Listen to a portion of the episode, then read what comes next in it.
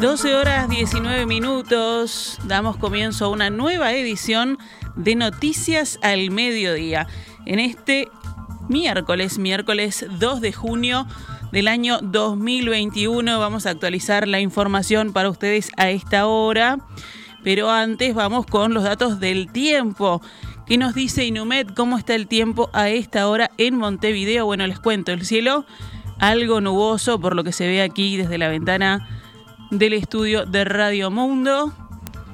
No se mueven mucho las palmeras a esta hora. Vamos a ver a cuánto está el viento. Primero, la temperatura. 13 grados 4 décimas, bajó de lo que veníamos teniendo en las últimas mañanas. El viento del sur-suroeste a 19 kilómetros por hora, la presión 1014.5 hectopascales, la humedad 77% y la visibilidad 15 kilómetros. Ahora sí vamos con la actualización de las noticias.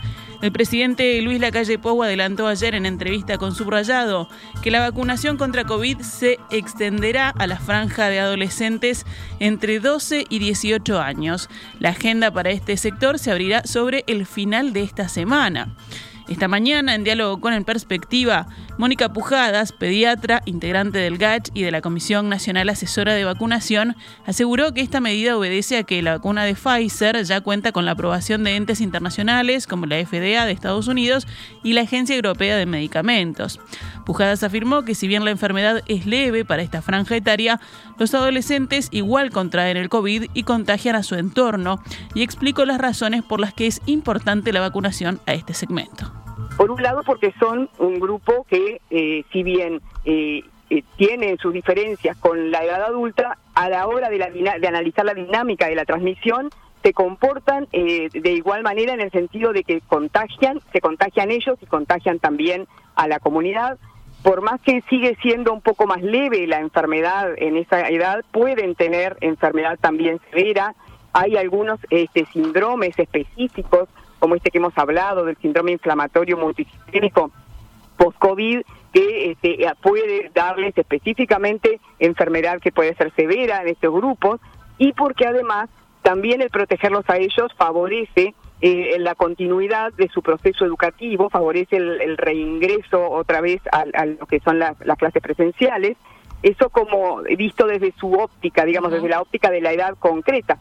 Por otra parte, es esperable, y esto pasa en las pandemias, pero además este, se está viendo también en esta situación, en que en la medida en que están siendo protegidas edades mayores, la, proporción de casos eh, en personas jóvenes aumente porque se va desplazando el foco, digamos, de la epidemia desde edades mayores a, personas más jóvenes. Esto también se está viendo. Y por otra parte, como sociedad y pensando en, lo que es el, objetivo de alcanzar la inmunidad de rebaño, cuanto mayor proporción de la población esté vacunada, obviamente también vamos a poder más rápido llegar a ese famoso objetivo La pediatra integrante del GACH aclaró que a los adolescentes se les inmunizará con Pfizer porque es la única vacuna que se ha aprobado para esta franja etaria y remarcó que las contraindicaciones de la vacuna son las mismas que para los otros grupos. El presidente Luis Lacalle Pou ratificó ayer el rumbo que el gobierno eligió en el combate a la pandemia y descartó nuevas limitaciones a la movilidad. Durante la entrevista en Subrayado, Lacalle Pou defendió las medidas que se han tomado hasta ahora y destacó que el Poder Ejecutivo implementó 24 medidas y media de las más menos 27 incluidas en el documento del 7 de febrero del Grupo Asesor Científico Honorario. No se adoptaron, según explicó, la interrupción del tránsito interdepartamental que consideró impracticable en Uruguay ni la prohibición de la circulación nocturna porque en ese horario se da solo el 5% de la movilidad. De todos modos, aclaró que si se controlan en la noche las aglomeraciones usando la ley que limita transitoriamente el derecho de reunión y que fue votada en el Parlamento. Tampoco se acogió a la propuesta de cerrar bares y restaurantes, aunque sí se restringió el horario. Ante la afirmación de que la estrategia no está dando resultado, la calle replicó que en todo caso no está dando resultado en la gente que no está vacunada. En cambio, enfatizó en la gente que está vacunada está dando resultado, por eso el apresuramiento en vacunar, dijo el presidente. La calle Pau recordó que hoy hay un tercio vacunado y dos tercios no, pero estimó que para mediados de julio habrá aproximadamente dos millones de personas con las dos dosis aplicadas, con lo cual vamos a tener una fuerte reducción de la circulación del virus, afirmó. También informó, por otro lado, que el Poder Ejecutivo firmó una reserva de 500.000 dosis adicionales de Coronavac. Consultado por la situación de las últimas semanas, la calle Pou destacó que los CTI no llegaron a saturarse, como algunas voces habían advertido, y remarcó que en los últimos días hubo una reducción de las camas ocupadas por pacientes con COVID-19. Además, rechazó la idea de aplicar ahora una restricción más fuerte de la movilidad, como se reclama desde la oposición y la comunidad científica. Para sostener su posición, el mandatario manejó dos argumentos. El primero, que el resultado sanitario de una medida tan drástica no es seguro. ¿Usted no lo ve posible eso, tres semanas de reducción de la movilidad? No creo que funcione. Ajá. Un lockdown, de hecho después en los otros países la mayoría han saltado los casos. La estrategia obviamente no es la única, son las medidas que ya tomamos, que si después te interesa las, las vemos algunas, y es la vacunación masiva, casi como en ningún otro país del mundo. Además, el presidente advirtió que no habría cómo compensar desde el Estado los ingresos perdidos por personas y empresas en un lockdown. Cuando hablan de apoyo, ¿alguien se cree que en la situación que agarramos el gobierno económicamente, en el que está ahora, el apoyo es todos los ingresos que puede tener una familia? Un caso típico, un mozo de un restaurante tiene un sueldo, seguramente vaya a seguro paro, o sea que ya está perdiendo. Y además le vamos a pagar la propina, que es con lo que hace la diferencia, por lo general llega a fin de mes. Y multiplícalo por trabajadores independientes, multiplícalo por informales, multiplícalo por lo que sea, es imposible. En otro orden, la calle Pogo adelantó dos medidas de apoyo económico que se preparan para la infancia y los jubilados y pensionistas. Concretamente, se aumentarán de 1.000 a 2.500 pesos por niño las asignaciones familiares y se otorgará una partida especial de 2.500 pesos para jubilados mayores de 65 años de hogares con ingresos menores a 15.000 pesos. En cuanto a herramientas para reactivar la economía, el presidente dijo que se pondrá el foco en los exportadores como uno de los motores. Además, dijo que se está preparando un sistema para beneficiar a pequeños pequeñas y medianas empresas mediante las compras públicas, una idea impulsada por ANMIPE y por el PIT-CNT.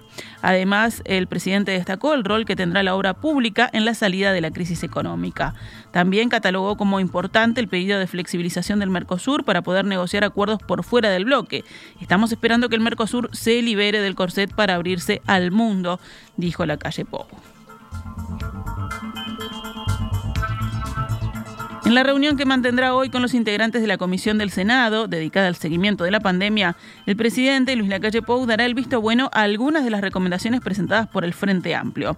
En la entrevista de anoche en Canal 10, el mandatario dijo que hay algunas propuestas de sentido común, sensatas, que el gobierno está dispuesto a llevar adelante. No tenemos el no asegurado, tenemos el sí dentro de las posibilidades, agregó. Según el diario El Observador, en Ejecutiva se llegó a la conclusión de que existe espacio para encontrar acuerdos en asuntos de empleo y políticas sociales, pero no en los reclamos de reducción de la movilidad. ¿Con qué planteos va cada partido? Bueno, hoy el diario El País enumeró algunas de las medidas económicas y sociales, por ejemplo, que plantea el Frente Amplio. Desde la oposición reclaman que el gobierno reduzca la movilidad, a su vez solicitan que se convoque a un diálogo sectorial para que esas medidas sean consensuadas con los distintos actores económicos. El Frente Amplio insiste con el pago de un ingreso básico de emergencia enfocado ahora específicamente en los trabajadores por cuenta propia y con coberturas parciales de la seguridad social. Como complemento piden suspender los lanzamientos y desalojos por 120 días y los cortes de servicios básicos. Además, se plantean nuevas medidas de apoyo a las micro y pequeñas empresas. Por último, proponen adelantar la inversión pública para impulsar la economía. Desde el Partido Nacional, los blancos representados por el senador Gustavo Penades presentarán, entre otras medidas, la creación de un pasaporte verde, es decir, permitir el ingreso al país solamente a aquellas personas inmunizadas con vacunas avaladas por la Organización Mundial de la Salud. Los senadores nacionalistas proponen también el ya conocido pase responsable como un documento que permite acceder a actividades sociales, culturales, turísticas y recreativas, entre otras, para quienes libremente opten por vacunarse. Los blancos también plantean que las vacunas contra el COVID-19 pasen a ser obligatorias para el personal de la salud. Por último, proponen programas de actualización y nivelación educativa para una mejor inserción, tanto en secundaria como en educación terciaria, como forma de compensar los atrasos generados por el Partido Colorado, se proponen dos grandes temas, la obtención o generación de recursos para hacer frente a la crisis económica generada por la emergencia sanitaria y la comunicación que debe hacer el Estado para reforzar la conducta de los uruguayos. Cabildo Abierto, por su parte, no propuso formalmente medidas dentro de la Comisión de COVID-19 en el Senado porque entiende que ya lo hicieron a fines de febrero cuando entregaron un documento al presidente Luis Lacalle Pou. El norte de estas propuestas pasa por dar oportunidades a los sectores más carenciados de la sociedad sin perder la unidad nacional. Se planteó, por ejemplo, la creación de un Consejo de la Economía Nacional conformado por empresarios, trabajadores y la academia.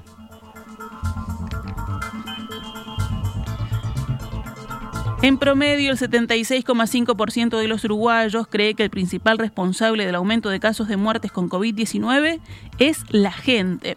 Según informó la consultora Cifra, el aumento exponencial de los casos y muertes por COVID en Uruguay tuvo un impacto directo en la opinión pública. El principal problema del país hoy, según más de la mitad de los uruguayos, es la salud. Sin embargo, aunque la preocupación por la pandemia aumentó 14 puntos en los últimos dos meses, pasó del 37 eh, por ciento en febrero al 51% en mayo. Más de dos tercios siguen pensando que el gobierno se está manejando bien para hacer frente al coronavirus y apenas el 28% tiene una posición crítica. La tendencia, sin embargo, es negativa. En febrero el 36% consideraba que el gobierno se estaba manejando muy bien, proporción que hoy baja 8 puntos a 28%, y los juicios negativos aumentan 6 puntos.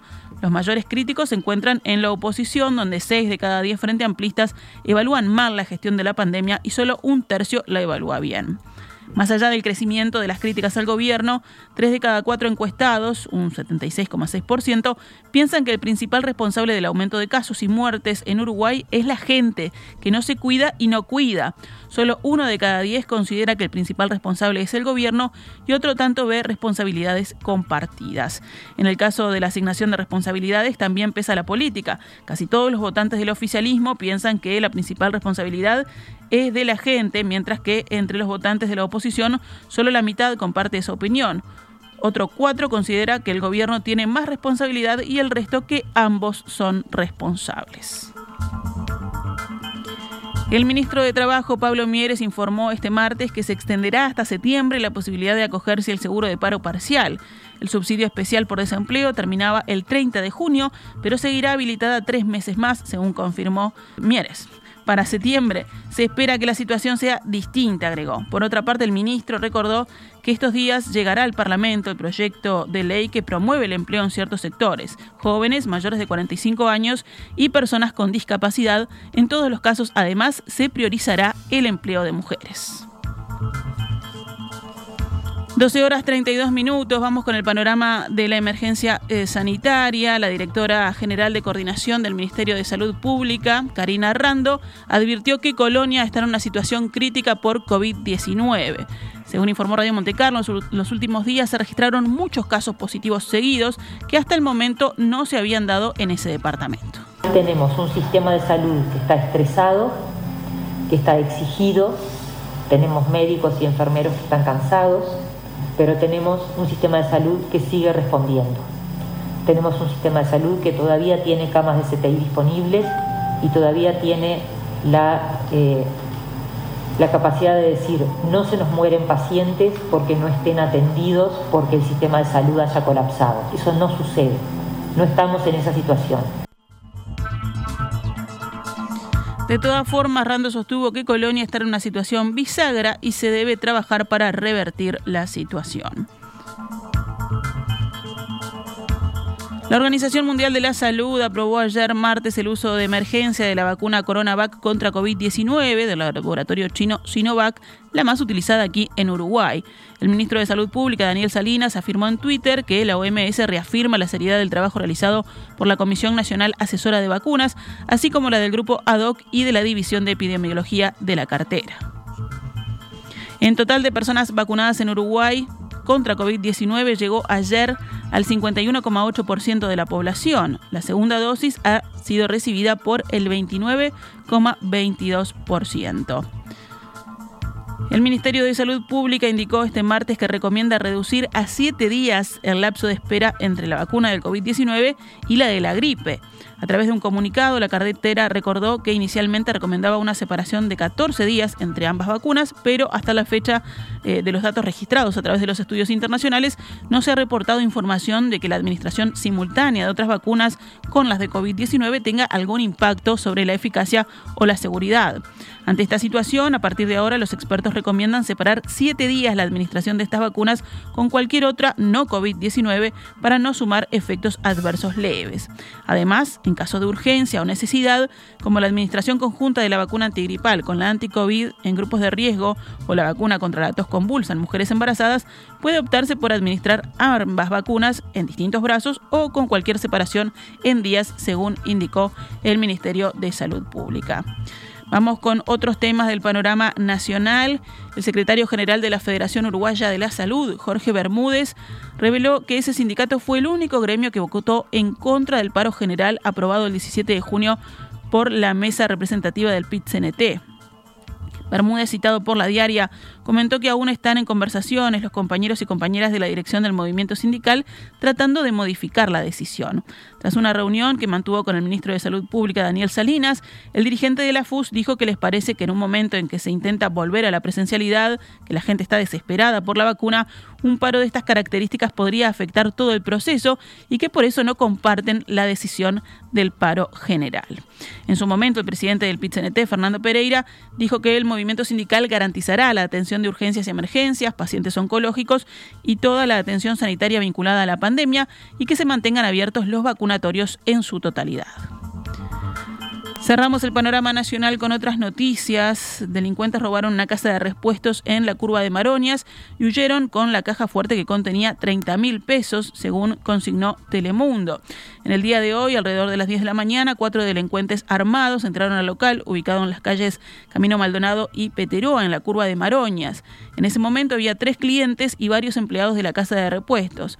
Los delincuentes llegaron con herramientas y se dirigieron directamente a donde estaba la caja fuerte del comercio empotrada y la retiraron.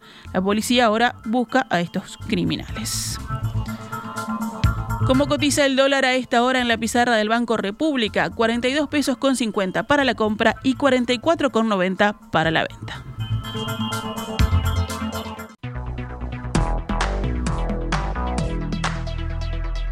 Estás escuchando CX32, Radio Mundo, 1170 AM.